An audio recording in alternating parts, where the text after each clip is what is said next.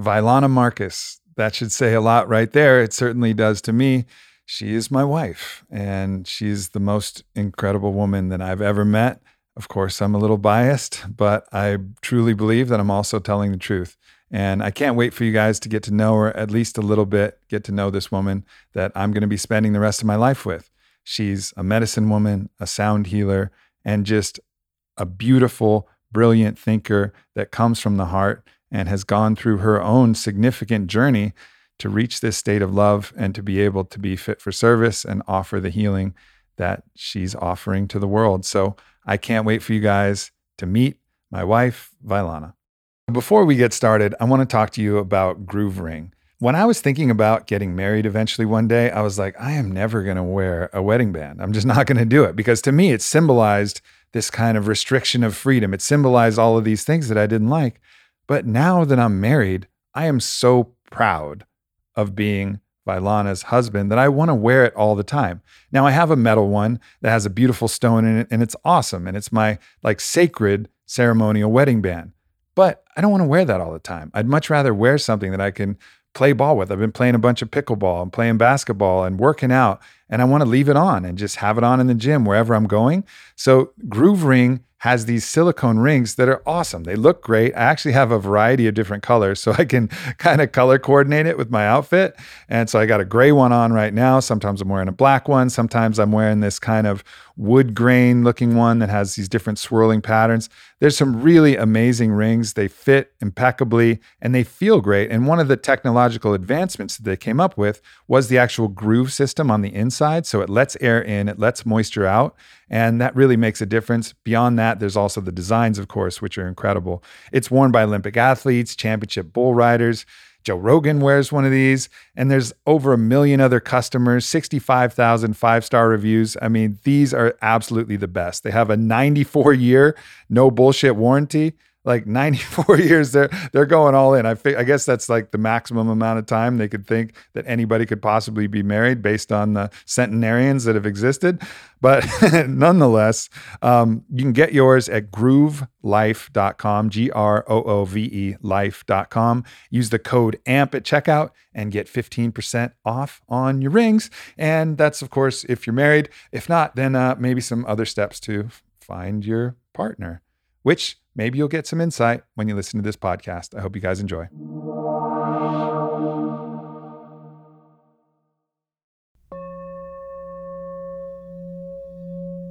May this message reach the hearts of as many possible in service of love.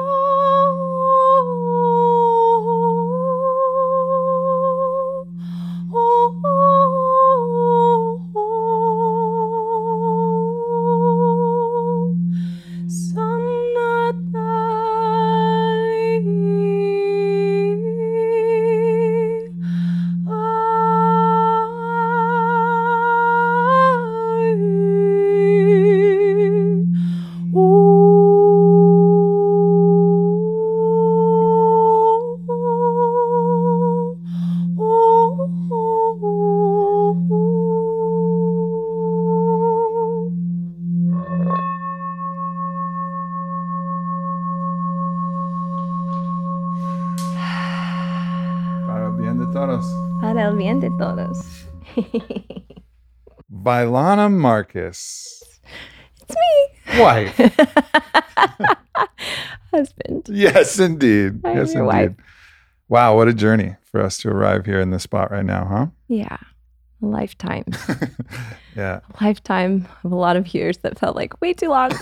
right. Like if we only knew that we were going to arrive here sure. in this moment, we could have saved ourselves so much stress. yeah.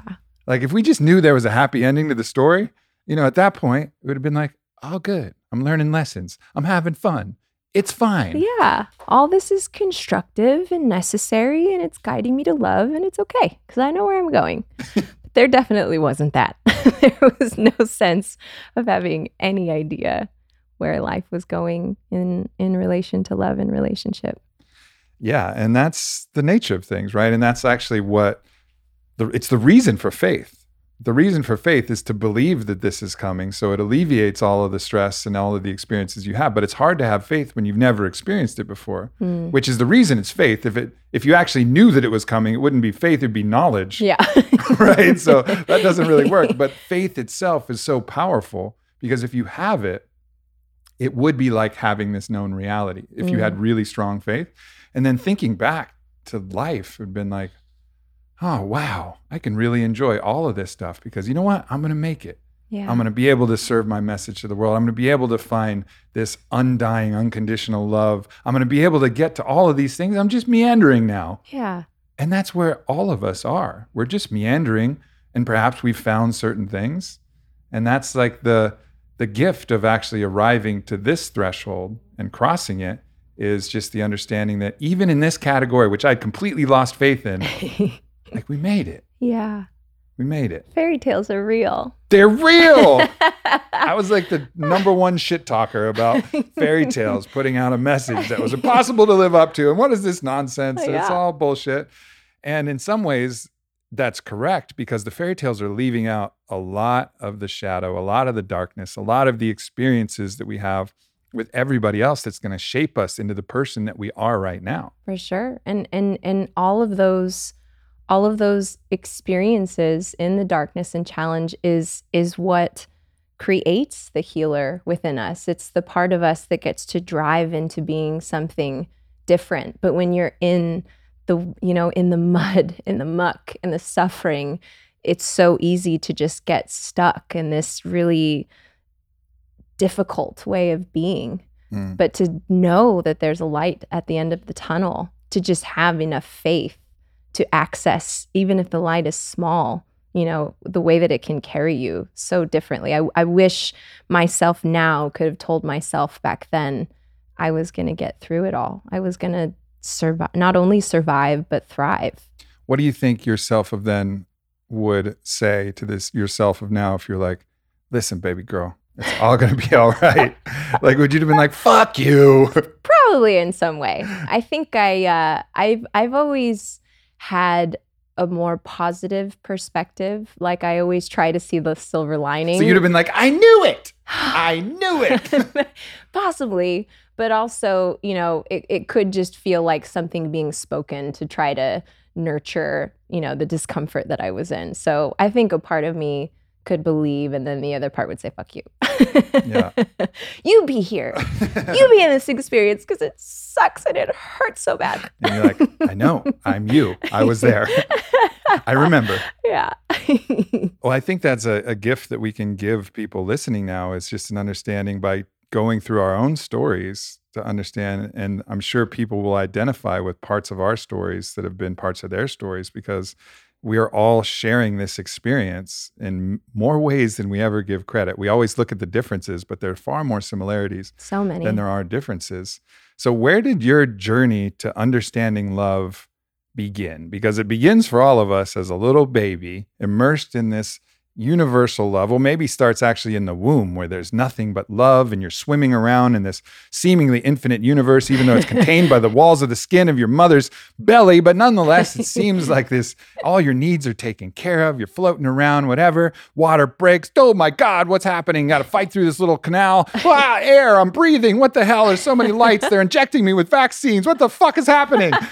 And then, like, but eventually you settle back in and you're getting nursed at the teat, and it's all love. It's all love. You feel the love from your mother. You feel her right. her heartbeat on the outside. You feel, you know, that presence of divine love, you know, even in those first moments. But I mean the way that the way that love constructed for me and I've done a lot of work around this in plant medicine and meditation and you know all of my deep soul work and journeying was around me as a two and a half year old when my little sister came into the world. You know, I went from this like vibrant, eccentric, wild being to and feeling like I had all 100% of the love, which I absolutely thought was limited, I'm sure, at that stage of life. 100% I of get the, the, love. full love pie, all of it was and for I get me to eat it all the time. all the time. And then this little thing comes in that cries and you know all the attention and and that that love and nurture that I was looking for is placed you know on my sister and, that and as nugget a- is eating my pie. yeah so I she became the object of my not understanding why it felt like love in some sense was being withdrawn from me So you projected it as her fault. yeah it was it, I, ex- I externalized because I had no ability to even understand of course not. you know You're a little you're a little being. I'm a little being. And so that developed into having this story that I needed to compete to get the love. That And I you, and you started early. I did. I did. I was four years old, and um, my mom was a Polynesian dancer. She was the most graceful, beautiful. She was my goddess, you know, hula dancing, Tahitian dancing, and she was the best. I'm like, I for sure have to be the best. I want the most love from her, so I got to be like my mom. And uh, I started competing when I was four. I, I mean, I threw a tantrum to compete. I they didn't even have an age category for four year olds. Obviously, like who's Tahitian dancing at four. Um, they had a category of seven to eight year olds, and I cried somehow cried and fought my way to be able to compete because I wanted you the won. love, and I won. Yeah, so that's Can Ryan, can we can we clip in for people watching YouTube? Can we put in a clip of her as a little four year old little nugget out there shaking it, shaking it all around the stage, being a ham? And it's so funny too, because I was like terrified. You can see in my face, like I'm doing it for love, but it's so uncomfortable. My, I'm like always looking at the floor. I'm going crazy. My hips are like going insane. But I was scared. But it was, you know, that that drive in me to be loved the most was so strong, even then. And um, it led to insane competition strategies for everything that I did Right. in school, in anything that I put my mind to, like even in school, which I, I did really well at because that was also a way of getting love. You know, my, Love from your teacher, love from Mhm. anybody. My which good grades attention equal- becomes the attention equals the that surrogate for love, right? Like Yeah. we're getting attention, that means love. yeah, And so I'm going to get as much attention as possible. Well, if I know the answers, I'll get called on. I get to raise my hand. I Yep. get that attention. If I get good grades, then the teacher will appreciate that and say a nice comment. And then I go home and I show my report card and I get love for that. yeah, and I can always be right.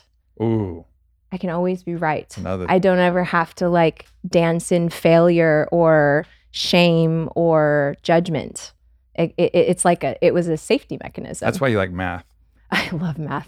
because there's a right answer really and it's right and it's 100% right, exactly. which is why I fucking hated it. I loved it so much. There's always a right answer, and I could figure it out. That's the way Uh-huh. that my mind worked. But when it came to expanding outside of that, and that that way of thinking that's like you, very philosophical and wondering about things, that didn't even that was not part of my being. I just wanted to know the answer so that I could excel. I didn't want to expand into. I didn't even know how to expand into anything more than that. It's interesting because I was I'm thinking back and I, I despise math and I despise math because a lot of people could get the right answer. So actually I might have even been deeper in the pathology than you in that I wanted to be so special that I was producing something that nobody else could do and was clearly better than everybody else. Mm. So the only way to do that was in the written word, in English and philosophy and these different ideas. So math was like half the class got that answer. like, how am I special? You know,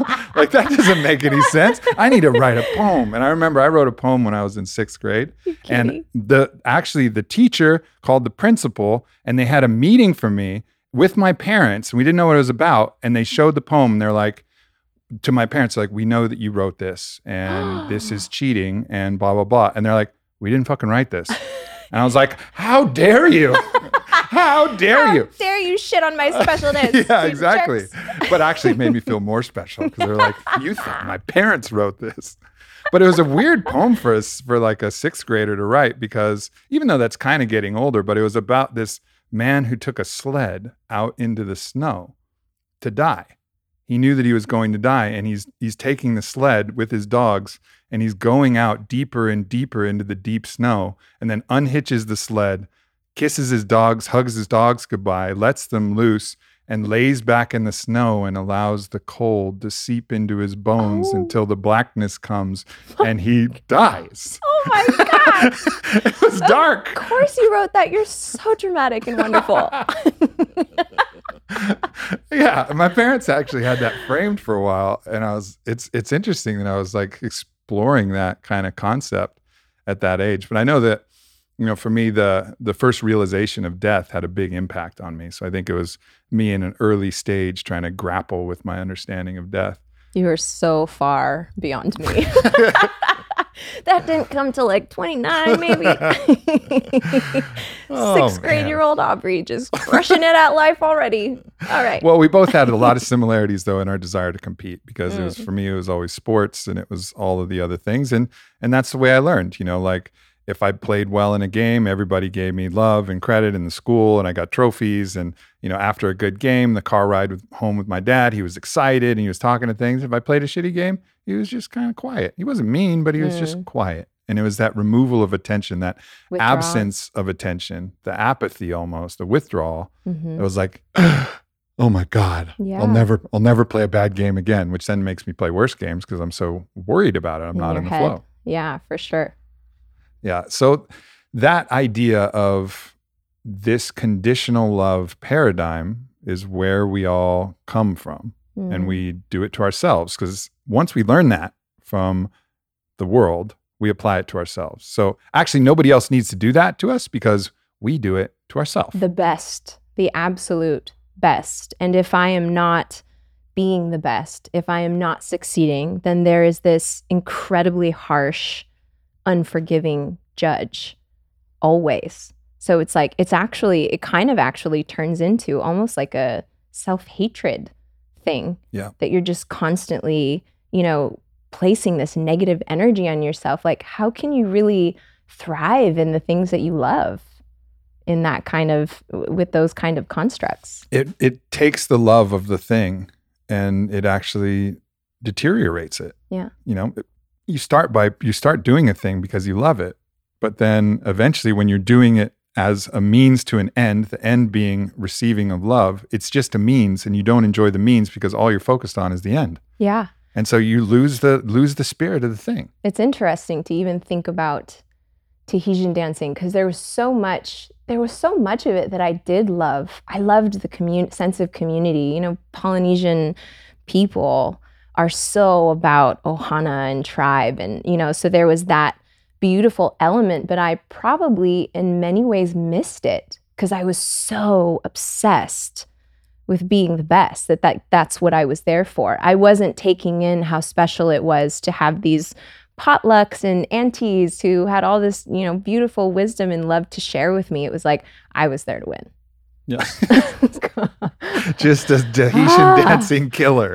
just the assassin going in to take your trophy and move along. Yeah, and then and then when I stopped, you know, my, my parents divorced when I was 12, which, you know, was the most incredible disruptor of of life, you know, not not placing any kind of blame on them. You know, they always did their best and they were so loving of my sister and I, but it just wrecked me inside because this bubble of love that I knew as everything you know, it didn't blow up in a crazy way, but it wasn't that anymore. It was like life was paradise and then it just wasn't. Mm. And when I when I left California and moved with my mother and my stepfather, I stopped dancing. So I didn't have that thing Right. anymore to fight Right. for. So I mean, I applied it to school, but like none of it made me feel alive or or passionate or you know the only thing that I really had that I was passionate about was singing but that was also this societal society conditioned construct of what that was supposed to be you know not just singing because I love to sing I had to sing like Christina Aguilera I Mhm. had to sing like Mariah Carey and annoy the hell out of my poor little sister my whole life, belting in the car. She used, my mom and I used to drive her crazy. Um, but it it it also wasn't it wasn't the it, it was void of the soul. Right. Yeah, because you were focused on the expression of it and not the intention of it Mhm. or the kind of what you were really trying to what you were really trying to convey. It was like again, a means to an end. The end was the fame, the recognition, the Mhm. adulation, everything else that you were really going for. But singing was just a vehicle to get you there. For sure. And I which you just no way to sing. and I never even I just tried to sing to sing well. I wasn't singing from my heart things that I meant and that I could feel and that you know it was how can I hit every single note that I'm supposed to hit because I could but it was so yeah it was so so void of the the heart in it. So when I think about the things that elevate the quality of life for myself and everybody I know, it comes down to relationships. It comes down to having those true allies. And of course, you're getting to meet one of them, my wife Vylana, but it really reaches the fruition of its potential when you have a community, a community of people that you can be radically vulnerable with, that'll hold space for you, that'll cheer when you succeed, that will help bring you to the opportunity to experience everything that this life has to offer. And that's what the Fit for Service Fellowship is doing. It's completely blowing my mind what this has evolved into. This is different people within the group without any prompting, organizing, creating ceremonial spaces, gathering, meeting in places all over the country, all over the world. And it's just a tribe of like minded brothers and sisters. And of course, there's the curriculum, there's the coaching, myself and Godzi and Caitlin and Kyle and all the master coaches we bring in, Vylana offering sound healings, everything that we can bring. And then all of the members adding their contributions like a giant round table in this Camelot we call the Fit for Service Fellowship. It's really one of the most special things that I've been a part of. And I just get so much satisfaction and love and joy meeting everybody and just experiencing life as part of this tribe. So trimester three is open now for applications. And if you're at all interested, I encourage you guys to check it out. AubreyMarcus.com slash fit for service.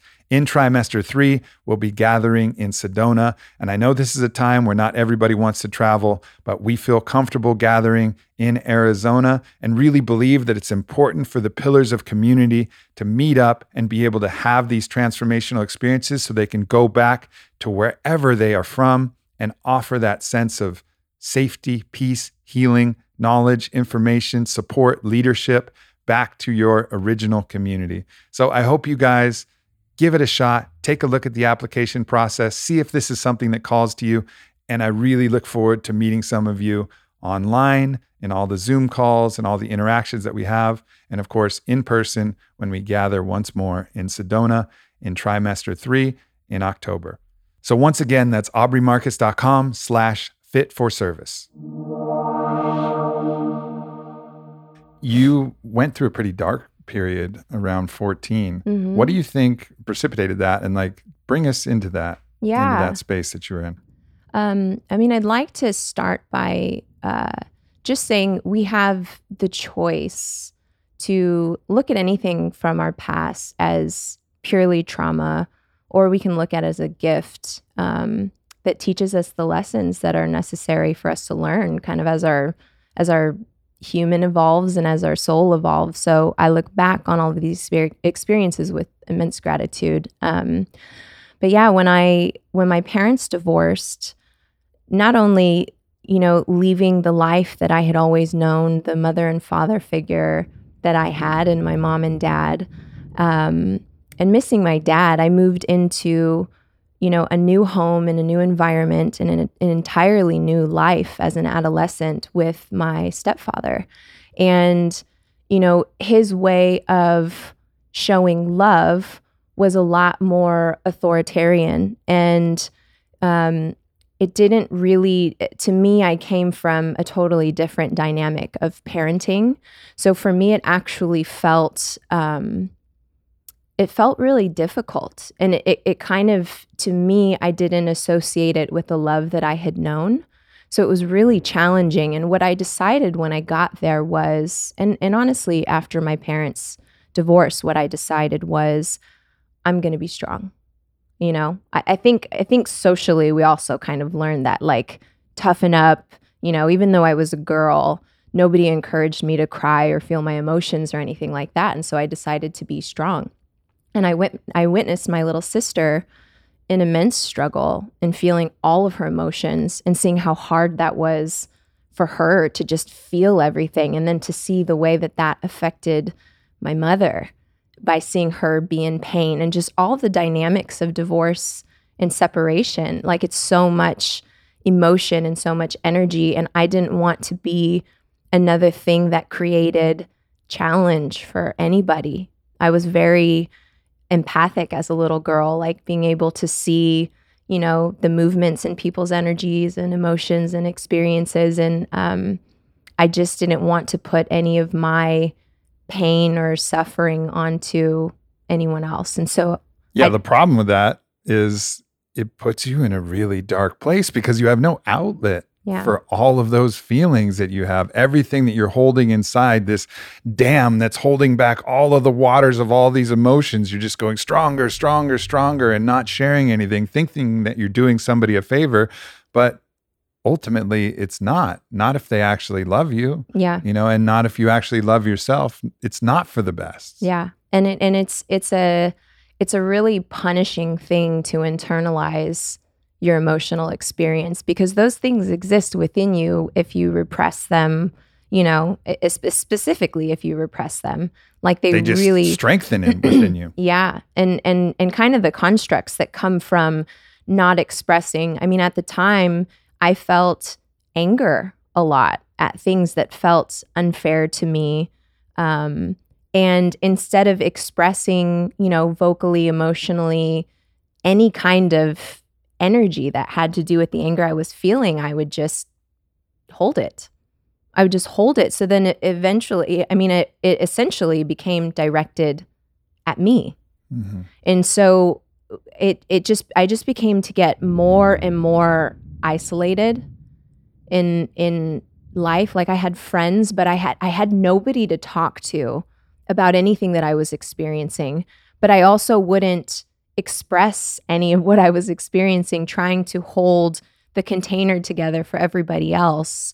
So I was just in this like cave of suffering by myself, incredibly yeah, like I said, just incredibly isolated. And it was incredibly hard for me. Hard enough that you thought about hitting the reset button. Yeah. I mean, there were there were times that I I didn't want to do it anymore. I felt so alone and and not seen that I just had suicidal thoughts. Like what if I was no longer here?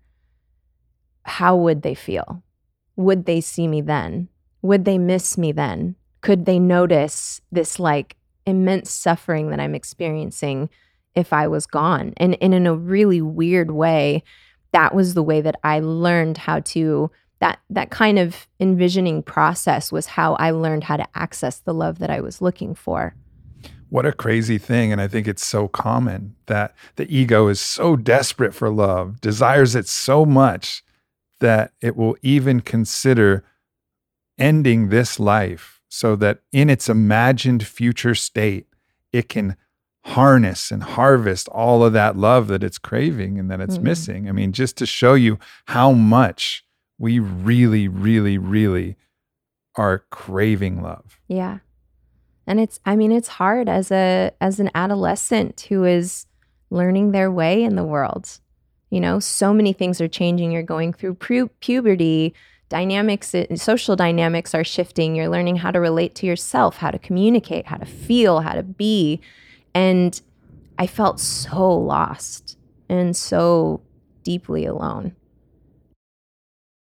It's it seems like we develop all of these strategies to just once we have that initial loss of love we develop all of these strategies Oh yeah. to try and get love and even this you know the idea that you didn't want your mom to hurt is certainly one aspect of it but there's probably the other aspect that you thought that if you were strong your mom would love you more yeah. you know so it was a Also that. another strategy Yeah. to just get as much love as possible. Maybe because you saw how your mom reacted to your sister and that was difficult for her. And in difficult times, it's hard to express that love freely. So, like, oh, okay, that strategy doesn't work. Well, this strategy will work. I'll be strong. I'll suck it up and my and I'll get whatever love I can. Yeah. But it's all just this this you know incessant cycle for how can I get as much love as possible. Yeah. And and the and the defense mecha- mechanisms that started to come into play at that point of my life was it was the the the suffering that I felt and loneliness that I felt was so great that I learned very well how to just shut off. I learned how to just numb it all out. And and for a while like, you know, dating when I was in my 20s, I thought that was my superpower because that gave me some sense of control over experiences. But just yeah, thinking of all all of the ways that we start to build these defense mechanisms of protection. And so that what you're talking about is the ability to just shut off the pain. Yeah. You could just completely shut down, I like just power down the system hmm and power down. And that's a defense mechanism that's lasted up until, I don't know, a little earlier this year. yeah. you know, like uh, I've seen that defense mechanism too. It's these patterns, they take a while to unravel.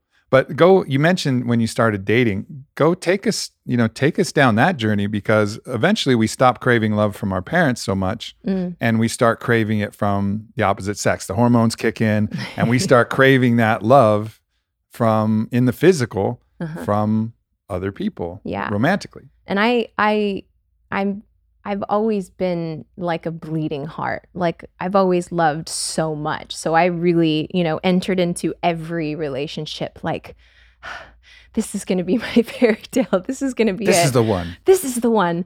And there was just so many um, dysfunctional and codependent patterns in me already of relating to love primarily the idea of having to compete for it. And that was a that was like an inner story you know from being two and a half years old i have to compete for love and so what that ended up doing was i create co-created experiences and attracted partners to my life where I did have to compete for love. So there was always another girl.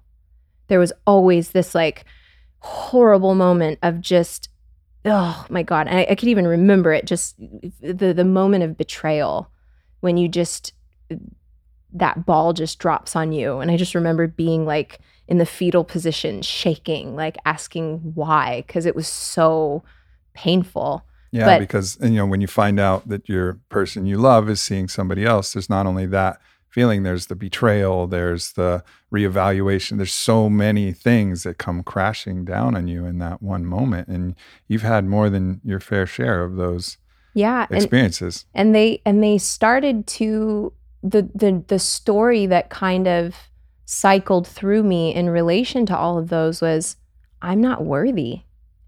I'm not worthy of being chosen. It doesn't matter the way I love, the way that I, you know, bring myself into everything. I'm just I'm I I'm not worthy. I'm fucked up, and that's And- the reason why everybody's cheating on me and nobody will choose me. Yeah. It's a natural thing to do. We all do that. Well, there was also at the time because I wasn't as aware of myself and my psyche and my inner workings and stories, I felt very victim. You know, I didn't really look at those experiences as actually serving me to mirror the mm-hmm. parts in me that weren't really resonating with love or the integrity with my soul. You know, like they were they were trying to paint these pictures for me and be like, you know, here's this moment where you can no longer look for the external validation, but really love yourself and have Yeah. compassion for yourself. But it's, you know, as as a as a young person or, or people that aren't really taught um, certain ways of being, it just feels like the world is happening to me. it's it's a, such a beautiful thing to be reminded of that perhaps all that's happening is as you reach you know with that kind of craving for a love externally from somebody else then the universe was continually slapping you on the hand like no no no Yeah. No, no, no. And you're like, "Ah, okay, I'll reach a different way. Yeah. I'll come with the underhand grip. and they'll never slap my hand away because the back of my hand is not exposed and the universe comes from the ground. Smack. Yeah. And hits you in the back of the hand still. And you're like, what the fuck, universe? Like, Yeah. I keep trying all these different ways, but you're not internalized. You're not getting the lesson. You're not getting the No. message, which is, hey, girl, love yourself. hmm Love yourself Mhm. first Yeah. you know and that's the that's the thing that i think as you said we need to be teaching everybody and we need to learn ourselves because self-love is a process it's not like all of us oh yeah we all know this you know i've listened to enough podcasts and i read a book here too, and i know I, how to love yourself i mean i have a really clear understanding that despite my vast knowledge of self-love less than maybe a year ago less than a year ago i thought i loved myself and i realized i absolutely didn't. Mm. absolutely didn't. At 38 years old still not loving myself hardly at all. Hmm and it's so it's one of these things that we might hear it and think yeah sure i love myself but maybe not. Maybe Yeah. we're still looking constantly just as we are as children with all of these strategies to get as much love as you can from as many sources as possible hmm one of the absolutely one of the reasons why I was so interested in polyamory because I was so desperate for love because I wasn't giving myself enough Yeah. that I needed to get it not just from one person but from at least 3 cuz then maybe but then you know what even when I had it from 3 like the fourth would be the one that did it. I had no time. Everything was it was like incredibly impossible to even manage the two or three or whatever, but I was like but that fourth one though. But that fourth one though is the one yeah. you know and and that's it's because just i wasn't fully loving myself and sure there's a lot of fun and a lot of beauty in, in different experiences with different people and all of that is great but fundamentally that drive came from i need more love Mm. i need more love and where did that drive come from well it came from a deficit Yeah. and the deficit in my own ability to truly love myself hmm I think there's also a level of um, something that I mentioned earlier of, of that way of thinking is kind of like love is limited as well. When Mhm. like love is in everything. Like some of the greatest, some, some of the greatest teachers that I've had was not a mentor or somebody speaking to me. It was literally me in nature with music and a journal and to feel into what love is from the universe, you know, divine love, love that comes from within you and explodes out to everything else. That's abundant love. Yeah. That's the great beloved, as Rumi writes about, right? You Mm. know, it's, and all of the Sufi poets will talk to you about it. And through their poetry, they'll talk about accessing that greater love, that capital L love, which is everywhere and found in everything, so that you're not dependent on these particular sources that you get love from. And you're not, of course, the other aspect is dependent upon the validation to make you worthy of love in your own mind, which mm-hmm. could be business or money or success or all of these different things. So it's like sources, validation, all of these things. It all comes back to that fundamental drive that we have to feel love and all of the strategies and all the pathologies that have been created from our conditioning that make that difficult to truly just rest in love. Yeah. And I think if we hadn't gone on our journey, we wouldn't be sitting here. No. You know, like we had to find that love through all the trials and tribulations. We had to find that love for ourselves first. hmm And, And that's like a that's like a, a an aphorism, a spiritual maxim. With before you love before you love anyone else, you must truly love yourself. You're like, yeah, yeah, yeah, blah, blah, blah. Yeah, Next fortune cookie, like whatever.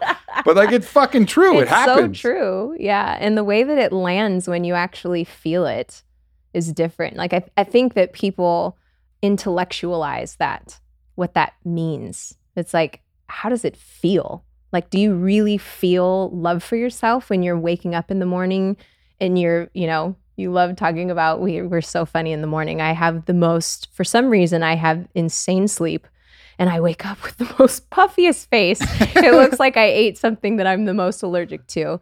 And Like you ate a swarm of bees.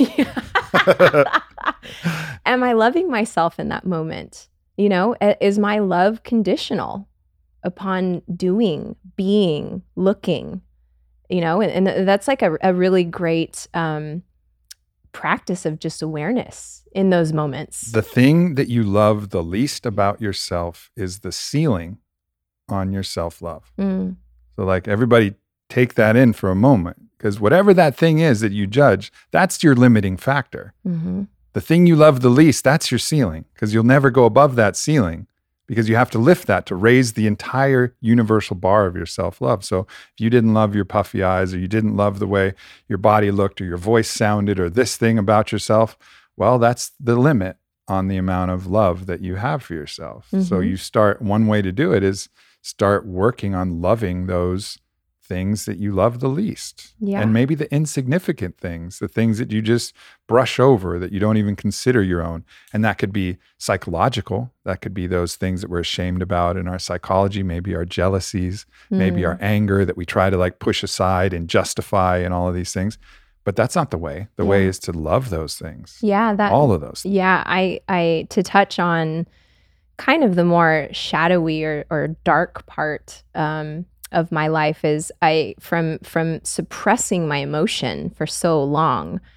I had about you know in my spiritual awakening journey, I had about a year and a half of just immense anger and rage at the experiences that I was having. Like all of all every moment that I had had that I just never experienced it, it would come up and out of me and and and to even look at myself, you know, I, afterwards I would feel so ashamed and so guilty. And, and it turned into this vicious, vicious cycle of just like self hatred and judgment when what it was asking for all along was for me to love that too, to love my humanness, to know that darkness is on the spectrum of light. Like your lightest light is polarized by your deepest darkness. Mm. And I had to deeply meet those aspects of myself that I had rejected and kept hidden for so long, you know, thinking I'm always going to be light and happy and, you know, easygoing and and passive and whatever. But it's it's not really honoring the full embodiment of your humanness. So, as we're all aware, the world is a little different right now. And this is just a great opportunity to bring your fitness and performance to another level. And certainly, I've been taking advantage of that, especially with me enjoying new sports. Like, I've been playing a lot of pickleball, I've started to pick basketball up again. And that's really driven me to have a reason to want to train harder. So, in doing so, I want to make sure I'm supporting myself in the best way possible. And that's what Onnit is here for is to just support you in whatever goals you have. So we have a performance collection that we're highlighting right now. That's all of our grass-fed whey isolate proteins, so just isolating the best aspects of those amino acids to help you in recovery. Creatine, most of us know what creatine is, but that actually supports muscle synthesis so that you can perform well and also look pretty good too. Total Strength and Performance, which was shown in clinical research by Florida State University to help increase performance in a variety of different exercises. Shroom Tech Sport, also shown by Florida State University to help with high intensity interval training. And then, of course, Total Nitric Oxide, which is pretty magical. Nitric oxide opens up the capillaries and the blood vessels. So when you're working out, you get just the most ridiculous pump. And it, of course, also helps with performance and everything when you're in the gym and when you're really working out and trying to get the most muscle growth possible. Total NO is awesome. So check all of those things out if you haven't already. I would probably throw the beta alanine in there as well. That's something that I'm, I just took some right now because I'm about to go train in the gym. So all kinds of amazing things that we have to offer. Go to onnit.com slash Aubrey and you will get your always forever and ever 10% off onnit.com slash Aubrey. All kinds of things get fucked up when we have a strong identification with a certain aspect or expression of our being. If we think that we're always supposed to be happy and we're always supposed to be, you know, have emotional control, and when those other things come up, we'll either ignore them, stuff them, deny them, pretend they're not there, Distract. distract, or if they happen, then we'll shame them, which embeds them further rather than allowing them to like to look at them. And as you said, the invitation to love those things away, like use the actual counterforce of energy, which is love, to actually unwind those things and Yeah. allow them the space to unravel these tangles in our psyche because we know so many people and we it's just the human nature that if you're deeply attached to a particular identity of yourself Mhm. you just won't even see another aspect yeah. you know you'll just project every single thing onto everybody else that's actually coming from you because you Mhm. were unwilling to look at you. Why? Because you'll judge yourself too harshly. You'll remove your own self love. So it's another strategy to keep us from that internal judge from casting that decision. Say, Mhm. not looking at it, you know, this isn't happening, or explaining it and justifying it in, in such a way that, like, well, of course I got angry. Did you see what they did? For sure. Look at the entire life of all of our relationships. Sure. you know, like trying to preserve the ego's identity with like, no, I'm good. No, I have to be right. No, you know, like just battling in codependency. Mhm. so much struggle and challenge. And, uh, you know, uh, what you said about love kind of being the thing that sets you free.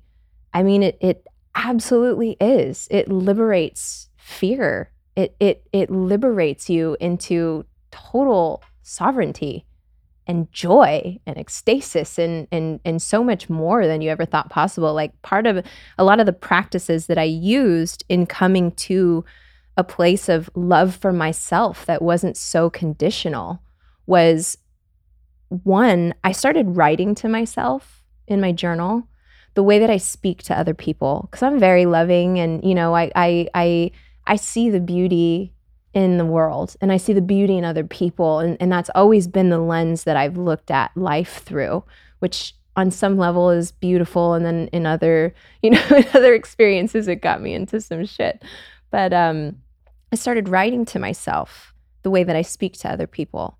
I started writing to myself in the loving way that I encourage, you know, somebody else in their tough moments how to believe in themselves, how to see through the darkness. And, you know, that became a practice for me.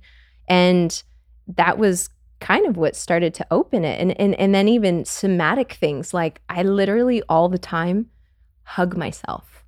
Like Aw. deeply, deeply hug myself. Like, and I focus on the energy that I give when I'm hugging another. I'm a huge hugger. I love You the are. most squishy hug, holding forever. Ah, and I started to do that with myself, like which might seem silly, but like there's a there's an energy that kind of comes from doing that, especially in low moments. Like somatic um, somatic tools like that are really helpful. There's one that's actually called havening, in which you go into a traumatic memory or something Mm. that's challenging, and you actually start rubbing your own arms. So you cross your hand and start rubbing the top of your arms, Yeah, and like in this really soothing way Like as you're going would. through, it, like a mother would, Yeah. and just kind of repatterning the feeling of safety.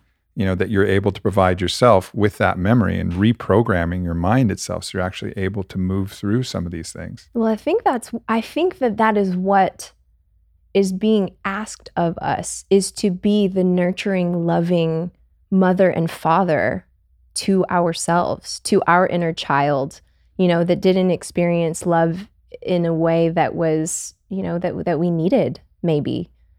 And in in being able to do that, like how sovereign does that make you? You know, to not to no longer to be in a low moment and and obviously community and support and all that is so important and necessary. But to be in a low moment and need something outside of you, that's always giving your power away Yeah. to something else. But like, what if we could be, what if I could be the loving mother to the part of me that's really scared in a moment that might have a, re- a reaction in anger or a reaction in judgment or defensiveness or whatever? You know, what if I could nurture and nourish myself? That's a cheat code to the game of life. Yeah. For sure. You get that. All right, let's fast forward to um, Burning Man. Fast forward to Burning Man because this is this is an this is a moment, and I'm so grateful that I got to be there for these key moments in your journey to universal love. Mm, And this was a big moment for you. You know, you had transitioned, you'd gone off and, and done all the different things from bottle service to all the work things after school and all the relationships up and down, all the tumult and all of the conditioning that comes from that. You have to look a certain way, you have to Yeah, be pretty, you have to LA sell bottles, all yeah. the LA stuff. And then you get to Burning Man and it's a different thing out there on the playa, huh? yeah. I mean, um, I always call it the place where I found that I had wings and that I could fly. You know, at Burning Man, it is radical self expression and acceptance. You know, everybody is going there in in their eccentric way of being. And nobody's looking at anything with judgment. Like, well, you're supposed to kind of dress this way to go to, out to dinner and wear heels. You know, it's just like, what does my soul want to express? You know, and yeah. for me, that that freedom, I've always, I mean, if you've seen my Instagram, it looks like I live at Burning Man, and I like I like physically to just be free and and you know sexual and sensual and and that's that's my being so to be so free in a place and and have people's response be so much love you know that holy crap the way that i dance is more the way that i speak is different the way that i express. It's just like i have never known what this is to not have constructs in, in a container that i'm putting myself in. And it was so it was so liberating also the first time you did psilocybin. Also the first time that i did psilocybin and i mean that was that was a game changer on so many levels. I mean because it the awareness that i started to feel in my body about what I would put the energy that I would put into it, what I'm eating, what I'm drinking, you know, the way that I relate to music and how I could feel it moving through me and wanting to express it in all the, you know, movements and going absolutely ham it just uh it it opened me up to a totally different way of being so i met you there and I was in my three girlfriend stage at that point, and you were that number four. Uh, you, you, were the four. You were the number four. I was like, uh-uh. this, uh-uh. uh-uh. this number four and I was actually right. That's the funny part. This number four was the actual one that was going to do it, but that was not me being intuitive, or maybe it was. But nonetheless, like I was certainly interested, but you know, you were not interested in diving into you know my polyamory. I actually didn't even know when we were at Burning Man that you were in um, an open relationship. I had no idea what that even meant. I'd never heard of that. I've never, I had never heard of polyamory, and uh, so sometime when you would come and like dance with me, I'm like my God, I felt so uncomfortable. I'm like, his girlfriend is right there. This is so inappropriate. What a creep. but then we also, you know, beyond that, in my my, you know, kind of aloof mind, uh, we had a really incredible bonding experience where um, I had we, I was having a conversation and it was with you and Whitney and Caitlin. And you were telling me how Caitlin was your former fiance and that to me was like this huge light bulb moment because I always felt in love and relationship, you know, when when things end, there's this like dramatic black and white, you know, divorce, separation, everything has to be separate. And for me that never resonated. Like I always loved the person exactly the way that I did when we were together. It just felt like our relationship evolved into something different, which could be a friendship and, and being allies and continuing to support each other in a way that's just not intimate. Yeah. And that's what I always felt in my heart, but I had never seen it before. So for you guys to be telling me about your experience, I'm like, this is how it's supposed to work. Yeah.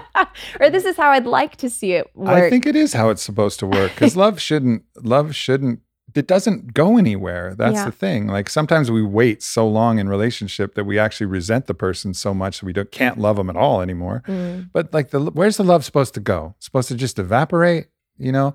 I mean, understandably, being sexually intimate with somebody needs a transition because that can bring a lot of things up, that sexual intimacy. But absolutely for me and Caitlin, you know, we had to take our time after yeah. we separated. We were engaged, separated, and then took a little time, it stayed in touch. And then within two years or so, we were starting to build a best friendship again. And now she's, her and Kyle are my best friends in the world. Yeah. And it's continued that. And that was the way it was in Burning Man. But I remember that moment in the RV where you're like, wait, this is Whitney, your partner, and then this is Caitlin, your ex fiance, and they seem to be genuinely really good friends. Freaking love each other, They and love they're each having other. so much fun, and there's Yeah. no drama. It's just all awesomeness. Sure, and I, I really do believe that's the that's the way it should work.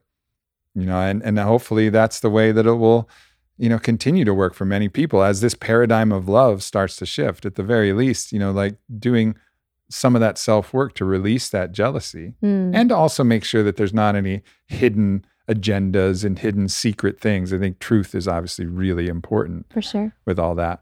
Um, well, you got to experience a little bit of that, and we got to kind of get to know each other just a, just a smidgen, but enough for me to have a feeling like, all right, I I was organizing a big trip to go down to see Don Howard in Peru. We were going to do ayahuasca and Wachuma, and I invited you to that, Mm. and that was you know about six weeks or so after Burning Man.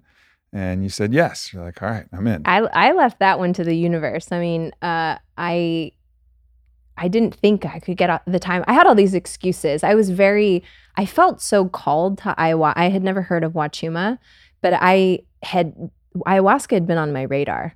Like there were these perfect moments in conversation with people talking about their experiences with with ayahuasca and plant medicine where, you know, I could see a palpable shift in their being, you know, before and after. And there was this part of me that that was like, I want that. You know, like I'm searching for meaning and and and more purpose.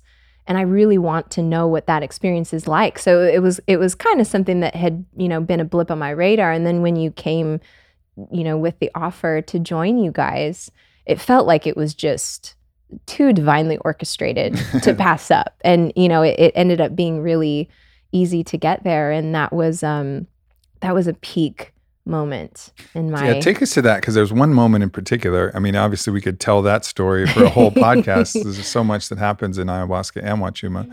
There was a peak moment on Wachuma where you really started to grasp in a in a very physical, somatic way the love of what Rumi would call the great beloved, the jungle itself, the indigenous, everything else. So take us to that moment in the jungle. Yeah. Um, we journeyed down into the Amazon and had the blessing to meet the this indigenous people. And their tribal leader was this older woman. And it was it was perfect because my grandmother had just passed away. And I a lot of what I was there for was searching for her. And um, when we got there, the tribal woman gave me a hug and I felt so overwhelmed with love. I mean, I was sobbing. Like, you know, it was a moment and we're we're holding each other. It felt like hugging my grandmother again. And I, I like I said, I was so overwhelmed. I had to walk away from everyone because I I mean, I felt like I couldn't even walk. I just needed to take a moment and just be present with what I was feeling. And I realized as you know my my eyes were stopped watering enough that I could see that I could feel everything around me. I could feel how everything was so intricately connected to the thing next to it how the trees communicate with each other and share water you know this this this intelligent system of being and that I was part of that and that I could ta- I could really truly tap into the essence of anything. I could, you know, put my hand on a tree and I could feel its life. I could feel decay, I could feel burning, you know, and and the whole rest of that day I mean, I, I, we went to. If you've ever been to Spirit Quest, you go to this place called the Enchanted Stream, and it's one of the most beautiful places in the entire world. Mm-hmm. And I just, Especially through the eyes of Wachuma, yeah, which makes everything the most beautiful thing in the yeah, world. for sure. You know, and the, and there were parts of it that were hilarious and and relating and talking to people, but the the the biggest part for me was just being and just feeling that every single moment of my entire life happened intricately perfectly to get me to that moment. Every pain, every challenge, every failure, every success, every joy, every love and relationship, everything happened perfectly to get me to that moment. because in that moment, I no longer wondered what I was here for. I no longer wondered what God meant to me. And that mm. was a gift, you know, and, and, it was so visceral. It wasn't like this intellectualized, you know, it, it's it's it's kind of hard to describe, but it's just a knowing and it's a feeling and it's a it's a being. That's the thing with God. Very hard to describe. Much better when you feel it. Yeah. and it was so beautiful. Like I everything to me in that moment was beautiful. Like there were there were bugs everywhere and they were crawling on me and my biggest fear in the world is centipedes. And I literally was like I will bathe in you. If you come, you're Mother Earth and everything's connected and we're connected and let's sing to each other and like let's all be together. Like that's how in love I felt. It was completely void of fear. And and and I just trusted in the essence of being and why I chose to be a human being. Yeah. Well, that was uh, that was in many ways a challenging trip for me because of you know a lot of the dynamics that I had in my polyamory. But I remember seeing you go through that experience and thinking like, well, this might have been totally fucked for me, but it was really good for Vi. So at least it wasn't a total loss. But ultimately, it, it, brought a lot of healing to myself and to you know everybody involved. And that's the yeah. way these medicines work. Sometimes in the experience, they're hard, but later on, you start to learn how valuable they really are. For sure. So then, all right. Coming closer to the story of us getting Ooh, together boy. here. So the next, you know, we stayed really close throughout the rest of that year, but you're still living out in California. So we just saw each other when we could see each other. Mm-hmm. And another big moment was we went back to Burning Man together. This mm-hmm. time you were in our camp. And there was a moment where, you know, with incredible gratitude to Whitney and the construct of our open relationship, I had the opportunity to for the only time before we got together, bridge the the gap of intimacy and we got to share some intimacy. And you know we danced and had more fun. You understood that i was in a polyamorous relationship but you still never really danced too much with me just a little bit. Just kind of just kind of a little like, taste. Oh, i like you but be a little bit farther away. Yeah for sure. But, i'm gonna go over here. in that after our you know kind of moment of intimacy i had one of the strangest things that has never happened before never happened since. And you know, granted, everybody, uh, Burning Man, there's a lot of psychedelic drugs being taken there, but I've done a lot of psychedelic drugs for the last 21 years. So this is not like of my first experience on mushrooms and I saw something like I've never had this experience before where there was a blinding white star right in my third eye when I had my mm. eyes open or had my eyes closed, and nothing I did could get rid of this vision, this open eyed and closed eyed vision of this blinding white star. And I was like, I was so astounded by that experience. And now looking back, like the only thing I can attribute it to was like some part, either my own higher self, my soul, the divine, all of which might be synonymous in certain ways, but just kind of like put an asterisk on that moment and was like, hey, boy, like don't forget this you know like do not forget this moment because this is important you know and of course it was a lovely experience but that moment was this kind of thing where i was like mm. whoa that was this first kind of cosmic wink of like this is something extraordinary mm. you know and, and this is something that's a, that's different than anything that I've experienced before. I had also had my own back to our first journey to Peru. I had had my own kind of wink of a moment too where at the end of that beautiful day that i just described in the enchanted stream um, we are closing ceremony and we are all standing at the mesa. And you know all 18 of us and at one point we were standing across from each other. And we started to eye gaze which you know i think that was probably the first time that i did it. And for, and for you know for a little while it was kind of uncomfortable but then you know to just surrender and deepen into it I really understood the words, I see you. Hmm. You know, like, oh my God, I love Avatar so much. and and that hey, made, wow. and that made sense to me because I could see your light. I could see your dark. I could see all the shadow and the brilliance and the pain and the love and and wisdom, just everything beaming out of you. And I don't think before that in life I could ever really say that about somebody. And I knew in that moment that, you know, we were always going to be allies. I just had no idea it was going to turn out like this. Yeah, for sure.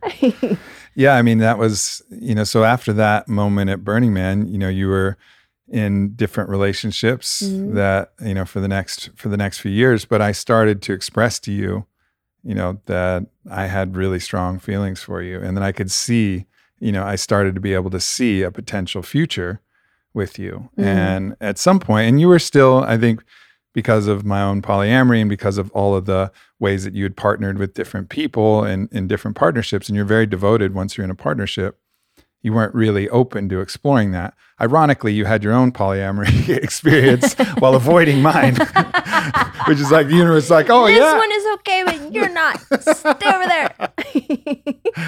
but uh, you know, one of the one of the points I sent you um, a letter. Yeah. And this was a point where you know I was like, look, I just gotta I gotta lay it out, and I gotta let you know you know what I feel. And so I thought we could share that letter because that'll give people an idea of kind of where my head was at. Your beautiful, romantic, beating heart. Ah, yes, let's do it. So I wrote the letter, and, and the way that I structured the letter was it was two letters. It was a letter from me to her, and then a hypothetical letter from her to me in response. And it was just me kind of really almost channeling this understanding of what I thought our love might be. Of course, I didn't know. We had a brief, intimate moment at Burning Man. And other than that, we just had a friendship. So I wrote this letter Dear Vylana, what would it feel like to know that you were chosen beyond a doubt? How would it feel to be fully seen for the full potential of who you are? How would it feel to be with someone who could hold the fire of you as your hottest burning star and turn it into the warmth of a smile and a laugh? How would it feel to have a partner who could hold your hand all the way up to the moon, where you could shine your medicine on all mankind? What would it feel like to be cherished for every smell, for every kiss, for every cuddle, and for every touch? How would your heart feel to never worry that you were too much or not enough? What would it feel like to have a brave king fighting with every breath for the good of all who melted to heal in the arms of his queen? What would it feel like to have a child in your belly, knowing that it was coming into a world of peace and love deeper than any fairy tale ever told? How would it feel to know your king has traveled into the darkest corners of his ocean, and there are no monsters there hiding, left to sting and bite you? How would it feel to be able to be truly free and wild? That made me really emotional.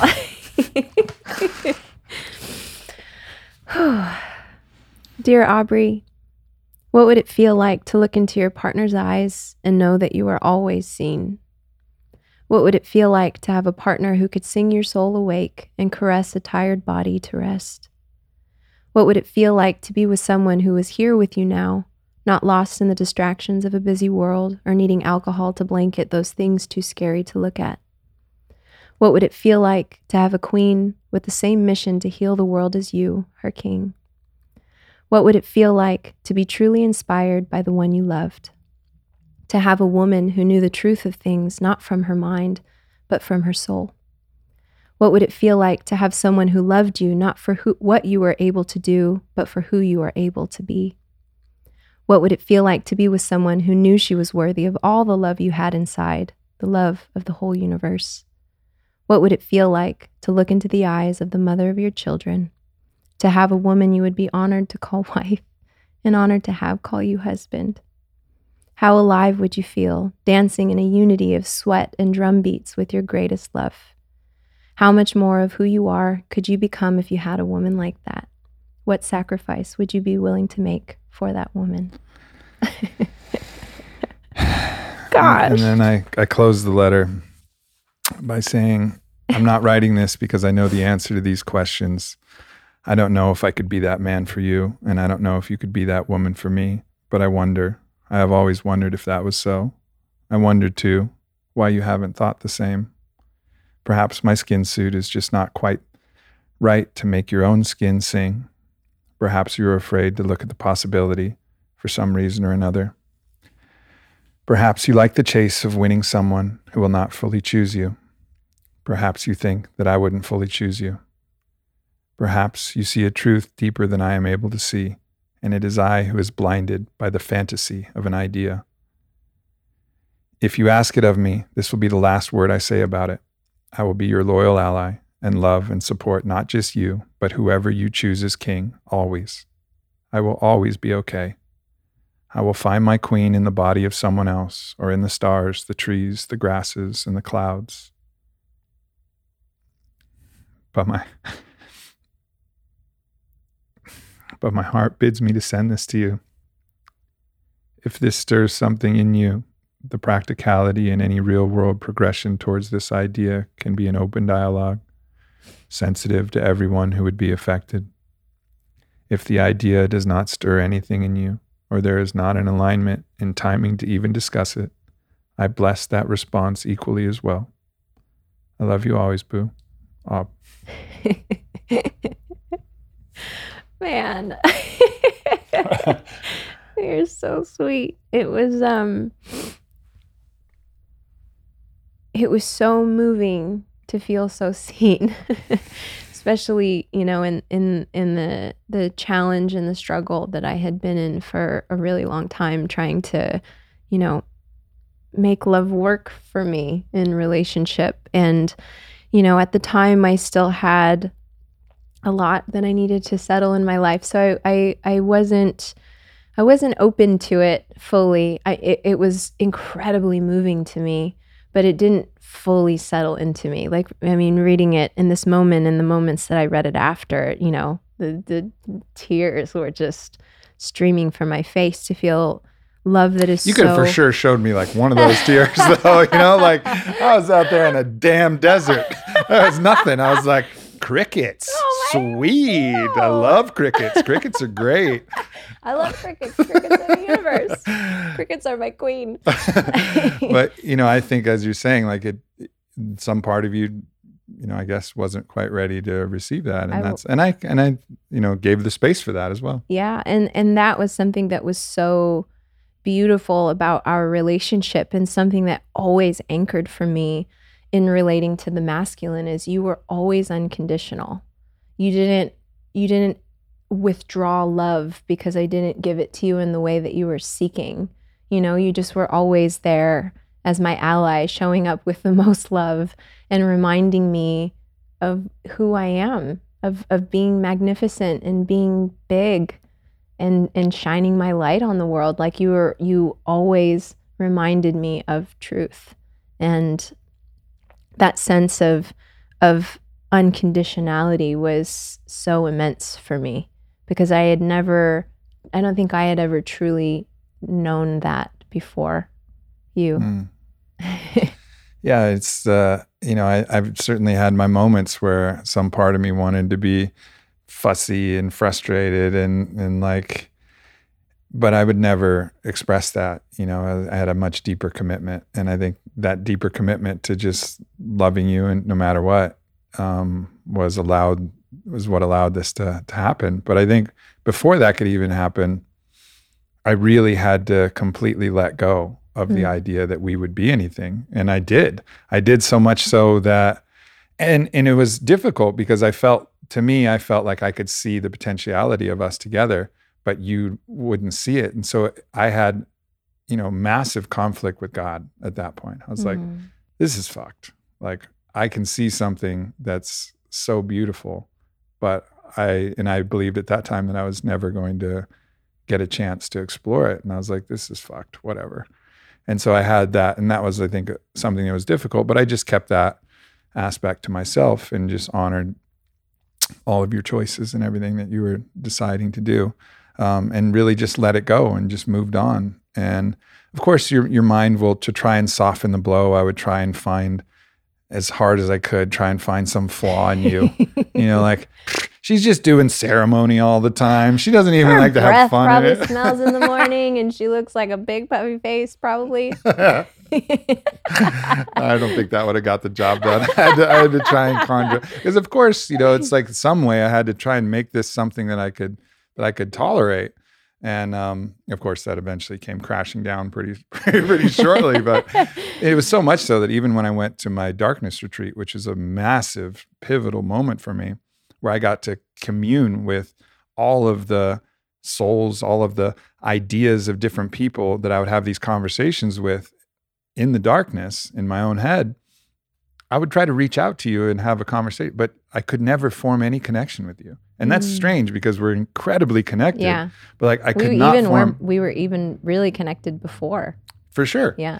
And for whatever reason, I just couldn't form any connection with you. And I think it was because I wasn't supposed to see what was coming. And I wasn't supposed to, I like, it was just, I needed to handle and sort out everything else. I needed to learn how to love myself. I needed to learn lessons, even about how to love in orientation towards Whitney, you know, because we were Mm. still at that point, even though we were broken up, we were still, we still love each other. And I'll love her forever, always but I had to learn to love her exactly as she was rather Mm. than loving what she could be. And and that was a huge lesson about how to love somebody was just to love them not for their potential, but love them for the absolute actuality of who they are moment to Mm. moment. And so I had to learn all of these lessons that if I was like, holy shit, I connected with Vi and we're, that would have circumvented and, and undermined the whole, you know, the whole experience that unfolded. Mm-hmm. Yeah. I, I was really surprised that you, you couldn't connect with me at all. It's like, I I thought we had a really deep relationship and I love you so much and that sucks, but okay. so fast forward again and then so you know i as i said completely you know kind of given up any hope of us ever being anything. Um you know you were having a lot of challenge with your partner and you as you did from time to time you would come over and stay at my house up in the guest room. Often. yeah when when there would be challenge. And so you let me know that that was happening. I had already planned a date uh, with somebody that night so like you were just going to go about your business. yeah, for sure. So the date comes over, and I'm like in moments, just covered in her makeup all Yeah. over the place. I was like, "Hey, Vi, uh, see you in the morning, maybe. I'm going maybe." to go upstairs and you guys have fun. and so, like, uh, just speaking to this idea that I just I had no strategy. I had nothing. Yeah. I had nothing to gain or lose with you being there. It was just like you were my roommate buddy for the next indefinite amount of days. So I get home the next day, and I see you there, and you're just kind of hanging out, not doing anything particularly too appointment important for my purview. So I was like, hey, you want to drop into a ketamine meditation, which is a practice that both of us have started to explore at that point. And you're like, sure. I was like, all right. So we put on the same music, listening to the same music. And that was the moment that it was done. yeah. Whatever we, whatever we, we almost, it was almost like we still had choice, but, But the, it didn't feel like choice. but the isness of what it was was so overwhelming. So we go into this journey, and ketamine is a, a powerful disassociative, which removes you from your body and gives you access to your consciousness, your soul, your awareness, whatever that is that travels the non physical dimensions. And within 12 minutes, I had the undeniable experience that you and I were completely in union Mm, just married union not in like the contractual sense but just togetherness yeah. Like the eternal, the eternal parts of ourselves. That was my experience was the same. It was, it was at the time I had felt an incredible wholeness in myself and all the work that I had done for so many years, trying to come into a place of just peace and harmony and love in myself. And I was feeling that very much as a sovereign being. But that experience was showing what union meant in partnership. And it was showing me you in all the ways that we've danced together in different forms and lives and, and, uh, felt really just like an undeniable truth.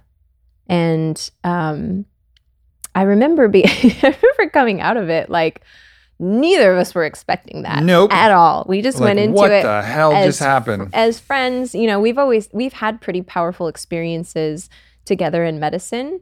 So you know, I figured it would just be like a you know expansive experience, but it was so much more than that. I remember coming out of it and being like, "What was your experience like?"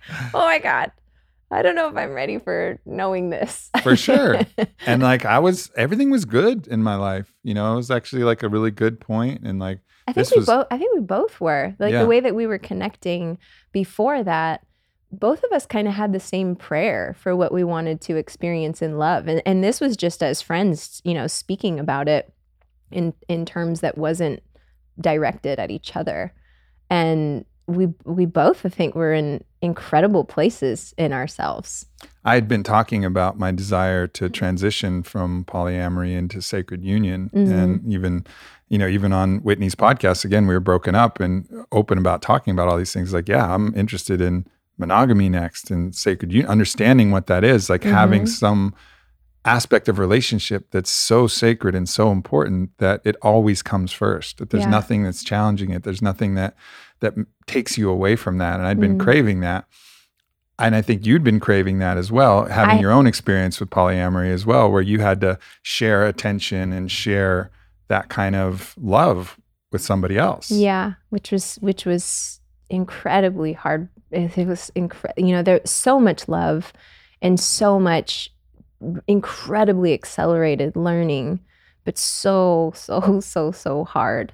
And you know, I I met two of my my best friends that live here in Austin. My friends Dan and Micra, and their love was like nothing I had ever seen before. You know, deepening into relationships with both of them. You know, we're so on the same wavelength of the way that we see the world and the way that we venture into ourselves and to be really, you know, intimately present with their love, it showed me a possibility of something that I had never seen before. Like, uh, honestly, thinking back to it, there wasn't a model of a relationship in any couple that I knew, you know, personally or, you know, famous people or anything like that, where I was like, that's the kind of love I want. right Not, like yeah, you don't all. see a lot of examples of it. You see a lot of dishonesty. You see a lot of resentment. You see a lot of workarounds. You see a lot of complaining to the girls about your guy when you're there. Guys complaining to the guys about their girl, and so then desiring judgment. other things. And that was one of the reasons that drew me into polyamory, anyways, is because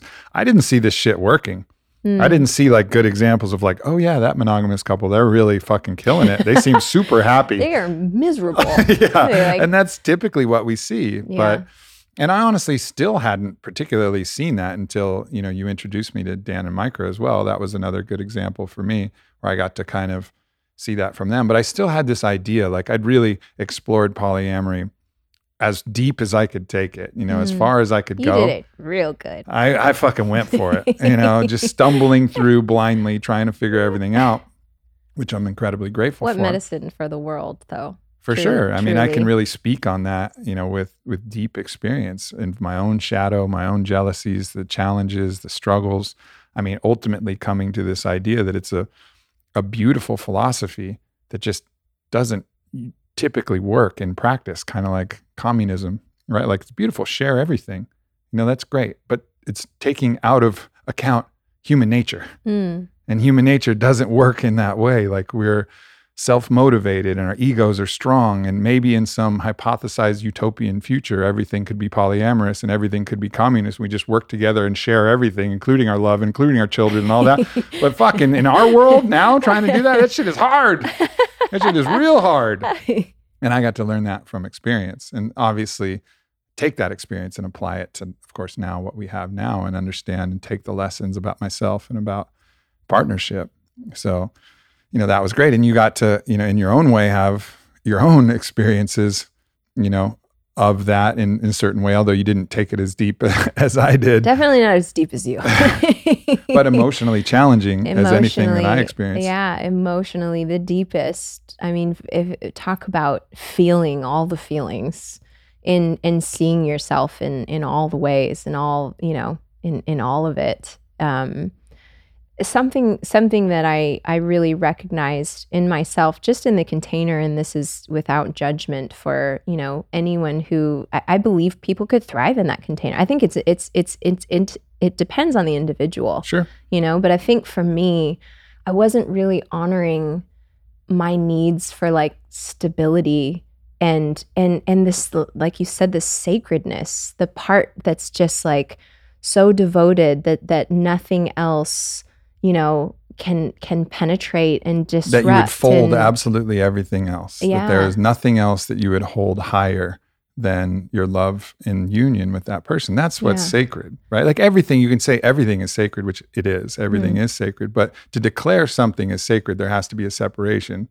in the in the separation from the rest of the things. And that's what makes it sacred. And and the separation of this union from the rest of any unions, partnerships, ideas, or things like that, that's what makes a sacred union sacred. Hmm. just you fold all other cards, you fold everything to the ace. If something is troubling in the the sacred union, you get rid of it. Hmm. You remove that unless it's an opportunity for growth. I also kind of look at it too as like love is this way that's expanding outward when you're bringing in other partners and you know relating in these ways which can be like a lot of energy what if you took all of that energy and you deepened you know? Like what if you took that love and you like went down into the depths of the ocean with it in tantra and you know like these co-creative practices you know? And that i had never known before. And i and i was my heart was calling me my soul was calling me to it. And so to see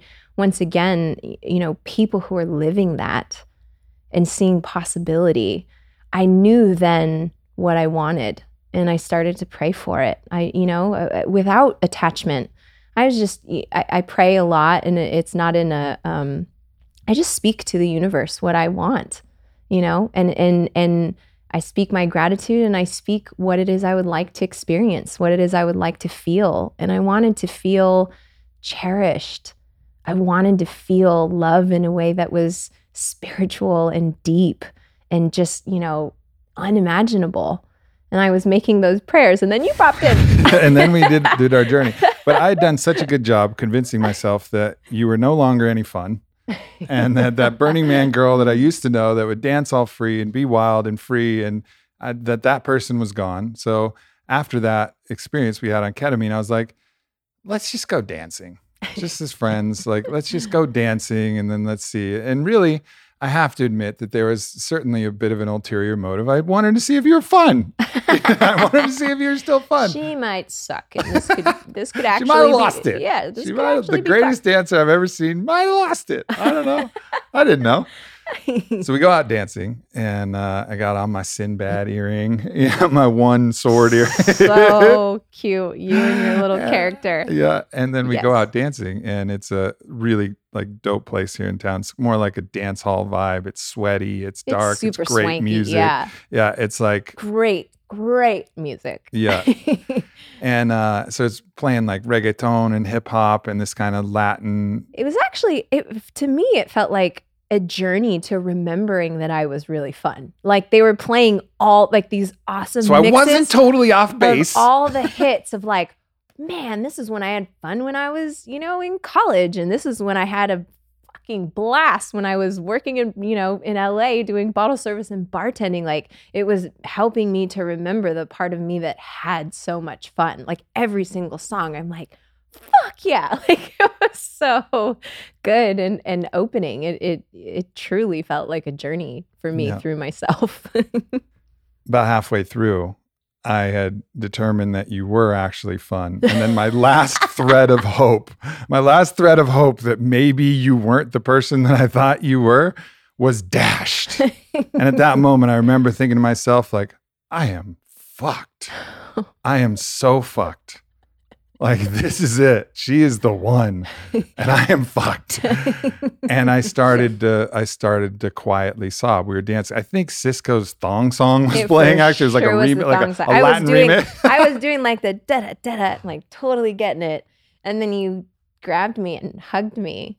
and I which- was shaking. Uh, yeah, I- I mean, we were hugging for a moment, which felt f- hilarious because the thong song was playing, but also like it's really special. Um, and and and uh, in in your embrace always felt like a sense of home. So you know, I'm not thinking anything of it, just like hugging on the dance floor to the thong song, and then you start shaking, and I look up at you and you're crying, like covered in tears.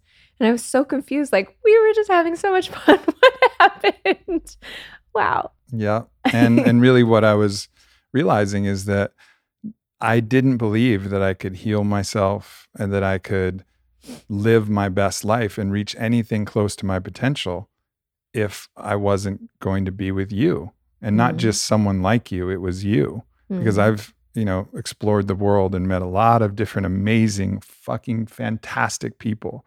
But the way that you are as a being, I just recognize that you're it.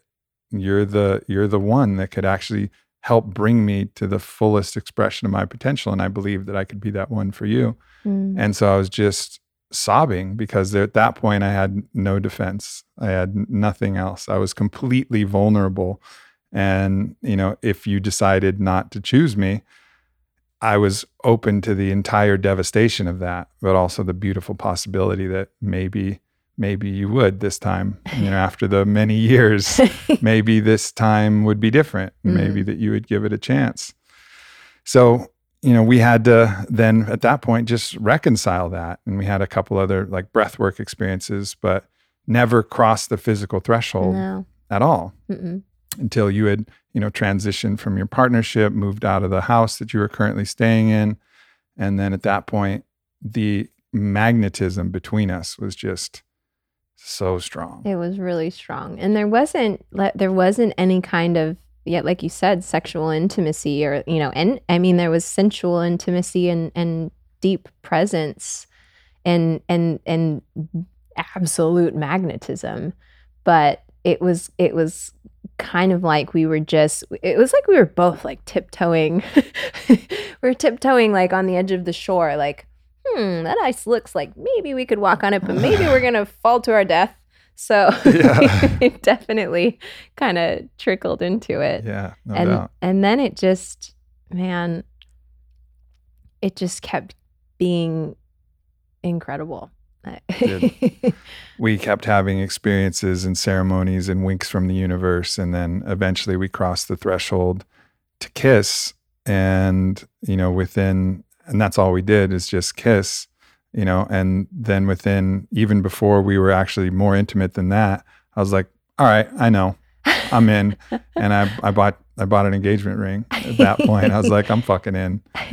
And uh and then bought the ring and then maybe a week later was the first time that we were actually sexually intimate. Mhm. and then at that point you know which is also another beautiful I you love know beautiful story, like yeah. ritual which Yeah. you kind of came up in your I own had mind a I had a um a vision of just entering into sexuality or sexual intimacy in a really sacred way. And what I saw was me, you know, doing sound and and us um in medicine together to kind of absolve all the energy of of the ways that sex was used as a form of validation or things that weren't, you know, pure or sacred. Um, and it was absolutely beautiful, so emotional. I mean, for for both of us, for me, it was the first time that I really felt like I had been made love to, you know, in this incredibly expansive, divine sense. Like be, before I had known love and, and or I'd known sexual intimacy in a way that kind of felt um, connected, but also kind of transactional. Like my body is a vessel, you know, for physical pleasure, and I and I danced in that too. Like I'm I'm not saying I was I was used, but that was the way that I kind of related to sexuality. It's like you know I could I could be this way, but it wasn't um, it wasn't making love and connecting with somebody on that deep of a level. And and you know the the the first time that we were intimate i was inconsolable like i was just like the the the movie scenes you see where they have sex and she's like in tears and it's beautiful. Holy fuck i was waiting for this forever yeah and i was and i was crying too because instead of my idea of sexual performance was the reason that i would be worthy of love like how Mm. i would perform was the reason that someone would love me which was a deeply ingrained pathology that i had from growing up the way that i had and my understanding of what made a man a man and um only a true man was worthy of love and a true man always had the hardest dick ever and was the most amazing lover at all times. And yeah. yeah, that was it. Like that was the thing that made me worthy of love. And if I wasn't performing to that standard, then I wasn't worthy of love. And then, of course, nobody would love me because of all these reasons. And all of that started to evaporate because really your attention was not focused on my genitals, it was focused on my heart. And I remember looking at you like, yeah, it's it's the heart. It's the heart that needs the healing. You're like, yeah, I get it. and that was, you know, so we got engaged shortly after that. And then as we kind of entered that container of love, we haven't spent a single day apart since then, mm. you know, since we went to Sedona and I proposed oh, to you yeah. on, on the plane flight out to Sedona and this beautiful experience, you know, two weeks after I bought the ring. and the healing has just been exponential. And the yeah. potential for this kind of love where you just feel held and you feel like you don't have to compete anymore. Mm. You don't have to mm. chase. You don't have to do anything. Just the pure presence of who you are is what makes you worthy of love in a container that reminds you of that having you be that mirror for me and me be that mirror for you yeah so much healing has just that wasn't formerly possible was possible yeah yeah and and just i mean the one of the greatest gifts is feeling like i'm full Vylana, like the my eternal soul my my being you know that exists even beyond physical form. It feels like i'm totally online. Like every aspect of my being my cre- you know being creative my voice you know um, being a medicine woman and, and my intuitive and healing abilities like everything is it's it's like it our love has unlocked these key codes that only we could have for each other yeah. And and some of those, you know, so for me, one of the things that unlocked is I had so much stress and tension mm. about my own desire to do things to be worthy of love, from sexual things to things outwardly expressed to the world that put me in constant anxiety because I was always potentially maybe not living up to my own expectations of what a man should be or what I should be. So if I didn't meet my expectations, then I wasn't worthy of love. So I had that whole complex. And that kept me in such stress that I actually was dependent on Xanax to fall asleep. Yeah. And two days after we got engaged, we had a ceremony where you got to be in your full medicine woman bloom and use your voice and the bowls and every aspect of who you are to bring healing to me. And we also had, you know, that same couple, the medicine man and woman that you mentioned, holding space for us as well. But it was really you who carried me through that whole night. Mm-hmm. And I just poured the Xanax in a toilet. Yeah. And cold turkey. cold turkey. And that's not medically advisable. And I'm not saying that as a recommendation. Obviously, if you're going to duplicate what I did, you need a medicine woman as your fiance and a, and a whole other container of things. And it has to be the right timing. But it worked for me. And there was some hard nights, but you were always there to do hape, which is the tobacco snuff, and then heal some part of me that was feeling that stress and I was holding it in my body, or sing me a song. You were singing me songs and playing the bowls for me when I couldn't sleep. And all of these things that were possible in that deep physical healing mm. to the point where now I've never felt healthier. I've never felt more alive and radiant as a physical human being than I am now. Yeah. And for you, you know, one of the things I'd love you to touch on is how being loved in this way, including the sexuality, has unlocked a lot of the trauma that you'd carried sexually. Oh yeah, yeah. I've had um, some surprising experiences of of repressed sexual trauma. You know, being at the least bit sexually violated. You know, if not raped when I was in college. Like, I mean, ha- fully having the physical experience that was embedded in my nervous system of like what that energy feels like. Um, and just a lot of other experiences where as a vulnerable woman, I, th- I think the energy in the, in in in rape and and being sexually violated is feeling like your power is taking away taken away from you, feeling like your choice is taken away from you. But then also in relating to sexuality, the choices that I made to give my power away because I wasn't really um, I wasn't really sure of myself. I was incredibly vulnerable in these experiences to the point where I didn't know what to do. So I just kind of went with it. And those kinds of experiences came up. And it was really surprising because I mean, they were so repressed. I had no recollection of of many of these things happening, but the way that I moved through it, and and this is a way that I see, you know, a, a container of unconditional love. I don't think that the the same way that you process trauma is the same. And that's just this just speaking from my personal experience. Like I was remembering these experiences. They were brought up from the unconscious into my conscious awareness. But it wasn't like I had to go through it in this drawn out, painful way. It just felt like it popped in as, you know, this is part of you. This is something that you've you have experienced, but it didn't feel like um, I needed to go through it in a deep way again because the love that the space that you have held for me just has felt so safe, you know, it, and, and, and it gave me the ability to just let things go. And also to, you know, feel for other women who, I, I mean, watching the Jeffrey Epstein, we only watched one episode, but like hearing these interviews of these women and the vulnerability and and and their discomfort and not knowing what to do so they just go with it like i i think as a woman you know we're we're put in situations like that. And because we don't really have our own empowered voice or or um, uh, ability to stand for ourselves and say no. Yeah. Like that that that is massive. Sure.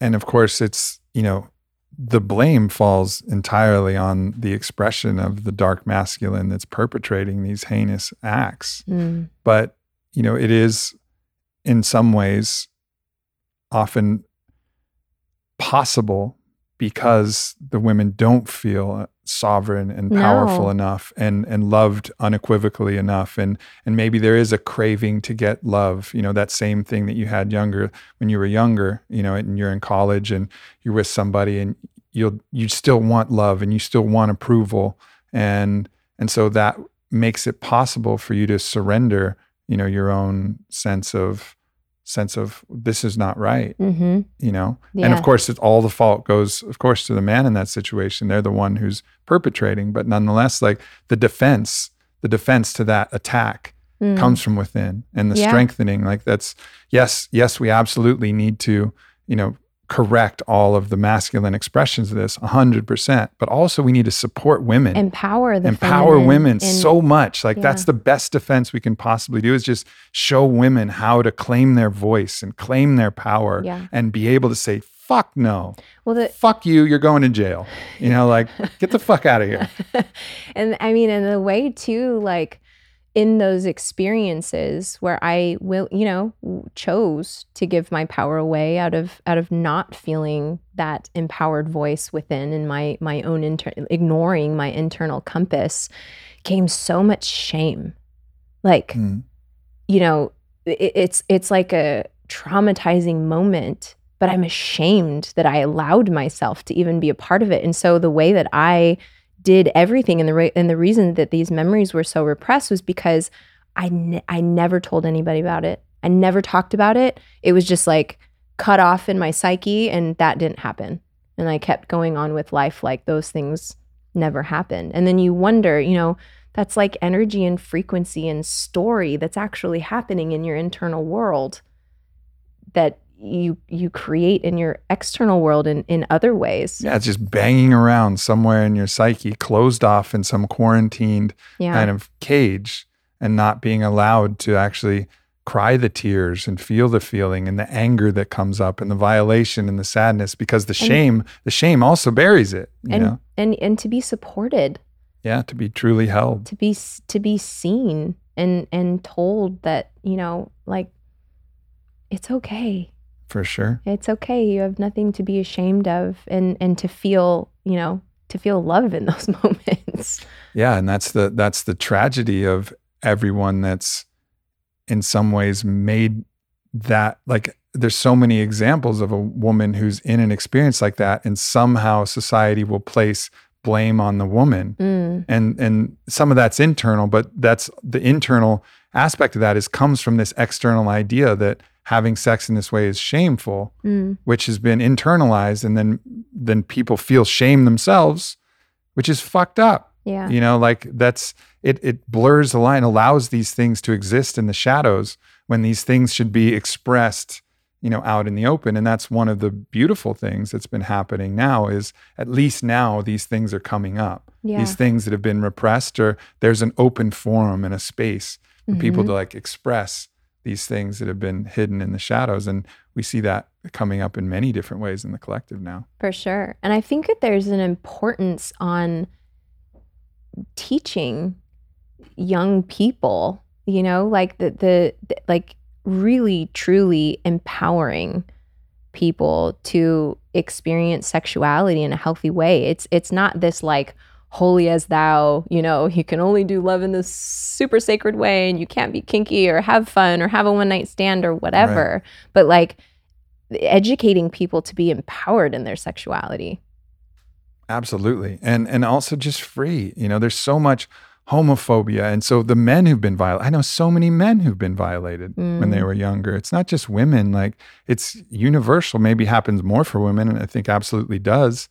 But men have been violated in many ways as well by both men and women. You know, I hear stories of this. And sometimes because the societal narrative is, ah, don't worry about it, men just kind of slough it off if it's a woman. But if it's a man, that's even more shameful because then you're, especially if you got pleasure from it, well, then you're maybe homosexual. And so you bury it with even more shame and it comes even deeper inside. And I've been in, in MDMA therapy sessions where I've been, you know, fortunately welcomed into these sessions where I've watched powerful men, successful men go through these sexual repressed sexual traumas where another man had abused them and they buried it from their own shame, you know, about Mm. these experiences. So that thing is universal. So opening up that conversation and allowing these things to heal is so vital. It's just so, so, so important. For sure. I com- absolutely completely agree and Yeah. and and the way that it can heal is through love and support. And I very much felt that you know with you I, I think I think I was ready.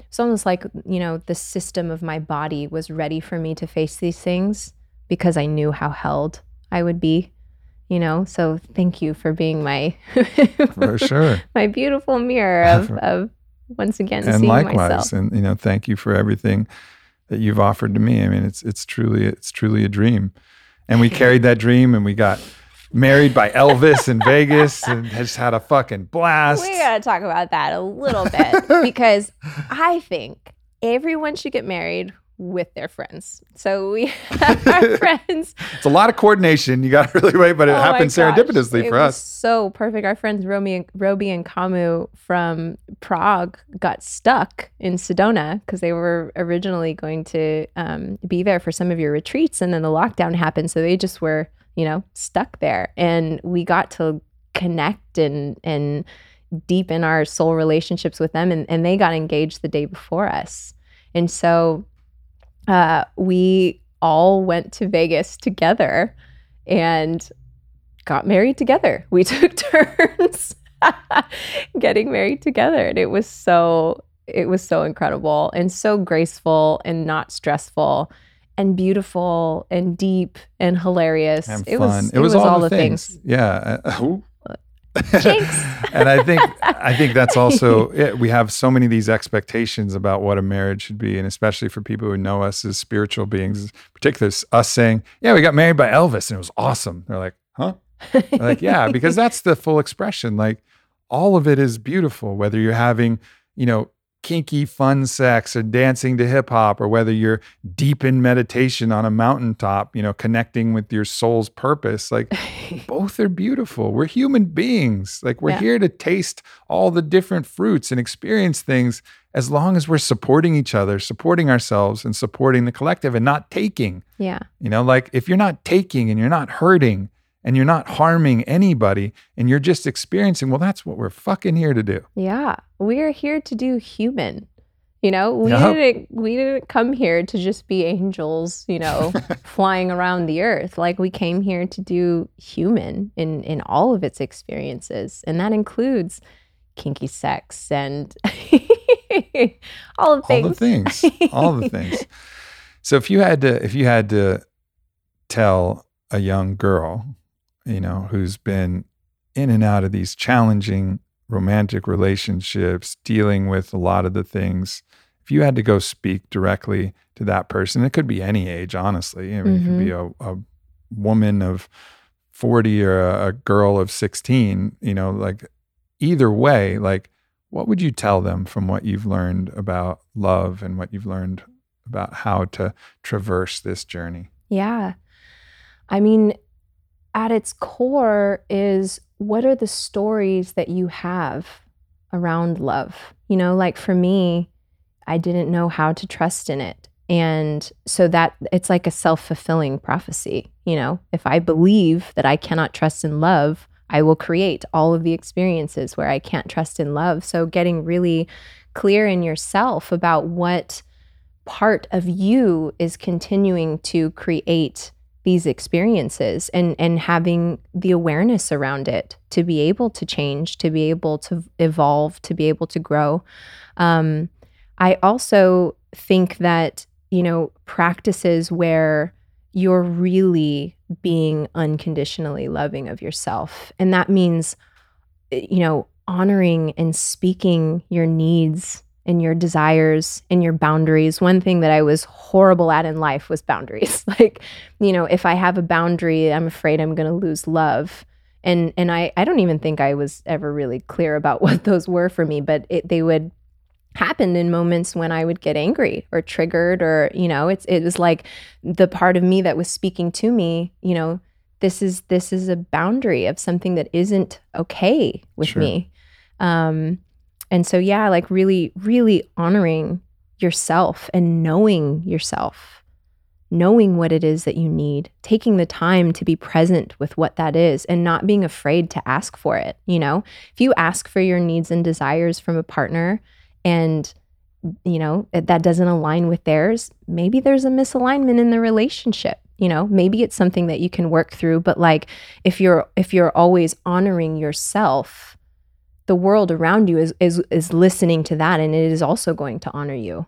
Yeah. You really have to put yourself first and that's not in a self, you know, it's not in a selfish sense like what I need is the most important, but like if you're not going to honor your needs and desires, nobody else is going to do it for you and you're always going to end up in relationships that don't feel fulfilling. So like get right with that part in you first and and that takes action in moments, you know, of just choosing to do that, especially when it's uncomfortable. Like, I think for a lot of women, because we feel so much, and like I said, I've always been really sensitive to people's energy shifts, and I could I could read people really well. And so when when something was coming from me that was disruptive for them, it was kind of like I would do whatever I could to fix it instead of taking a second to breathe and reflect on what's here for me. You know, I also matter. You Mhm. matter the most. Like nobody else can do you the way that you do and the way that you need. Yeah. Um, and just feel safe to love yourself in that way.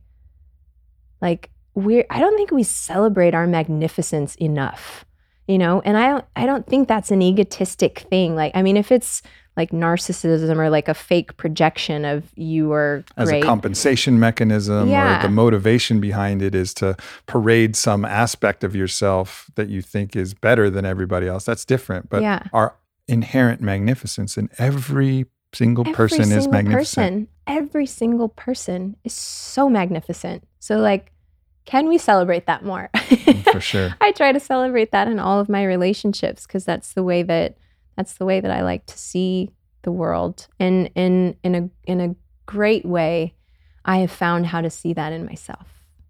And I think that's why yes, you have. I think that's why this relationship came into being and why this is all possible. Is it started with that incredibly solid, unconditional self-love. Amen. And, and have a little faith. and have, have faith. Have a little faith. It'll soften all the all through. the sharp corners and all the edges, you know, and, and know that whatever you've experienced, it's possible to heal. We've seen amazing healing happen in all the circles and the plant medicine circles and the breath work circles and everything that we've done. We've watched incredible healing happen. And like Maestro Alberto, one of my you know most powerful ayahuasca shamans that I work with, he said, "We can fix anything but dead." And I was like, I fucking dig that. You know, like whatever you've gone through, whatever you've experienced, like healing is possible. And, You're that powerful that you can do it. And also honor it because so much of the healing of the self is how you become a master in serving others. You know, I can so deeply talk about my experiences to hopefully inspire, you know, somebody else's light awakening moment in themselves because they relate to me. And like, that's part of the point why we go through all the challenge and struggle is for how we can show up to serve others in the world. Indeed.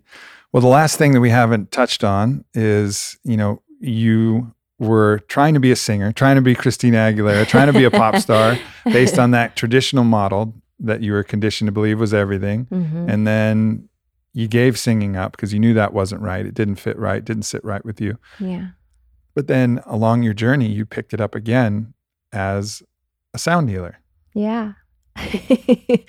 yeah, it uh that was uh it was my dream as a little girl. It just was misplaced in the way in the way that I saw it. And so I experienced trying to be an artist living in LA and working with incredible producers and writers and magical creative people. Um, but it was really void of the soul for me. You know, it was, it was, it, it really shined light on the part of me that was trying to prove. You know, I could go in, I could go in the studio and sing the way that they wanted me to. And then when I listened to it afterwards, I'm like, it sounds pretty, but I don't love this because I don't mean anything that I'm saying. And um, so I did. I, I gave up.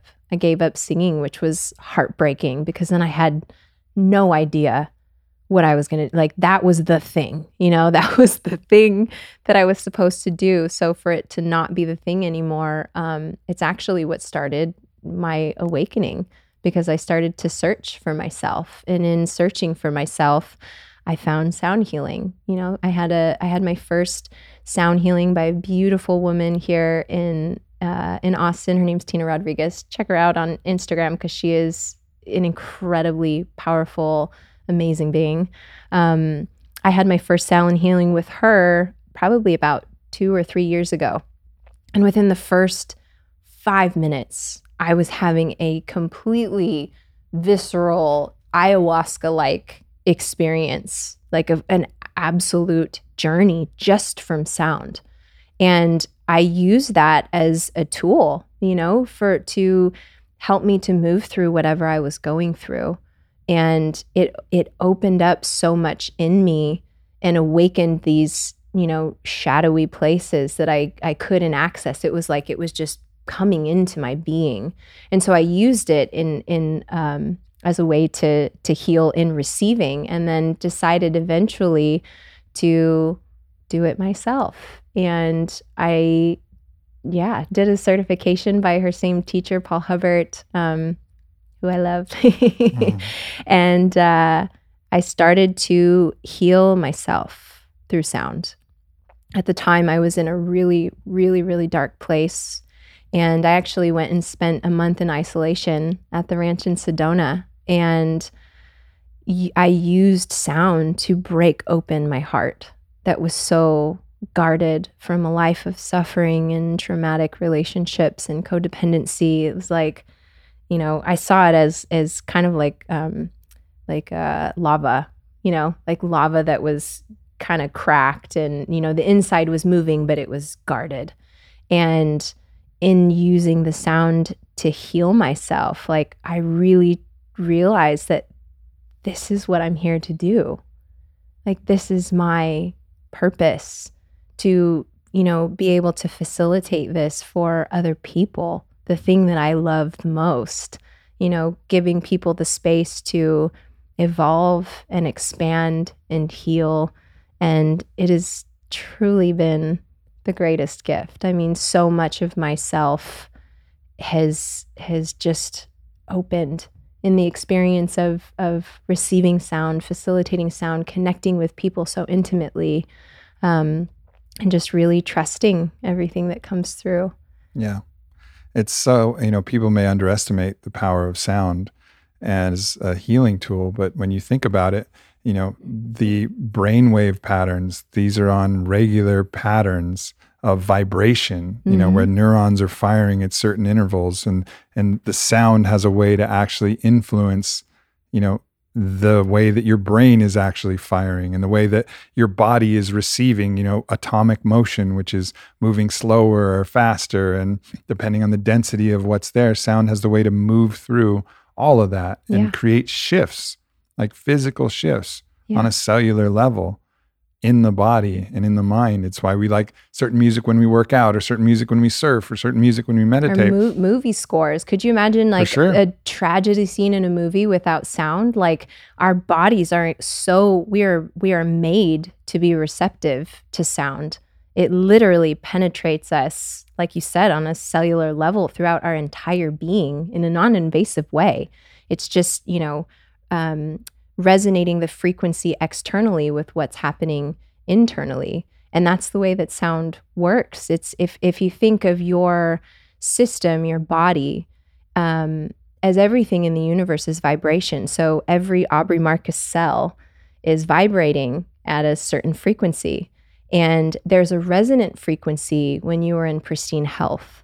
So when you experience physical ailments, um, you know, or or undesired experiences, it's like something is out of resonance, something is dissonant. If you think of it like a symphony, you know, your body is the symphony in health. And if one aspect of it is offbeat, goes out of tune, it's like disrupting your entire being. And so, what sound has the ability to do is to move through you, through your entire being, to bring you back into resonance and to bring you back into harmony. And I've seen it envision as this incredibly precise technology that, you know, there's a lot of science based evidence, you know, if you go looking for it, of, of the effects that sound has on your entire system on your on your your physical body your mental body your emotional states your immune system i mean there's so much evidence at this point which is really exciting because it's been used in ancient in ancient excuse me traditions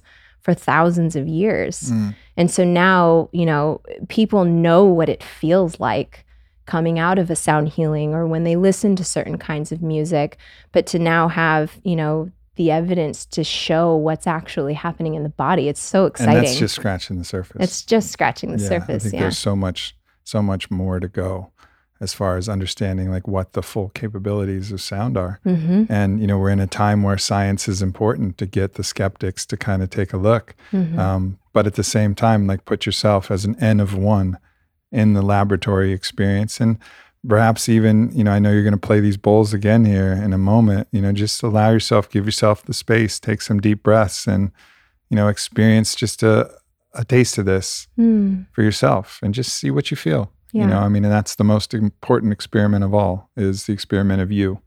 And uh, and give it a go. Yeah. All right. All right. Ready? Let's do it.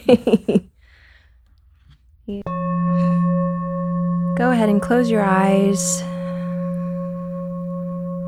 Take a gentle breath in through your nose and out through your mouth. Grounding down into this moment. The only responsibility that you have is just openness to feel, to allow the sound to move through you, to know that it is bringing you into greater resonance, balance, and peace.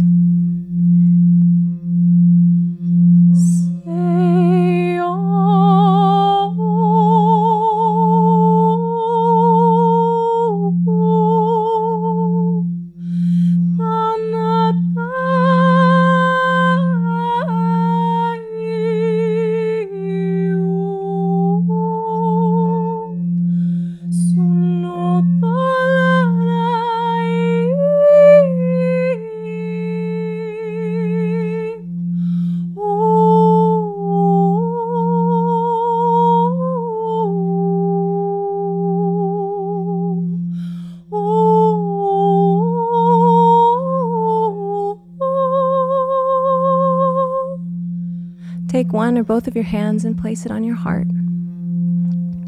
And in this moment, send yourself unconditional love.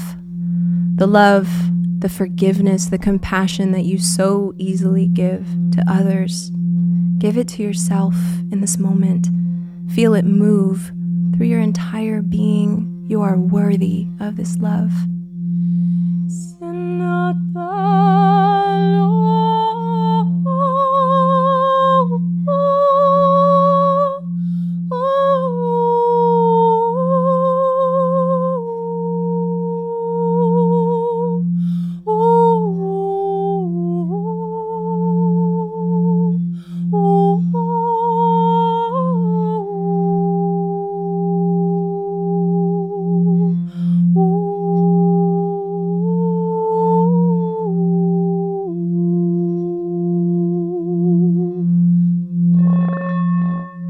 Repeat these words after me. I love me. I am free.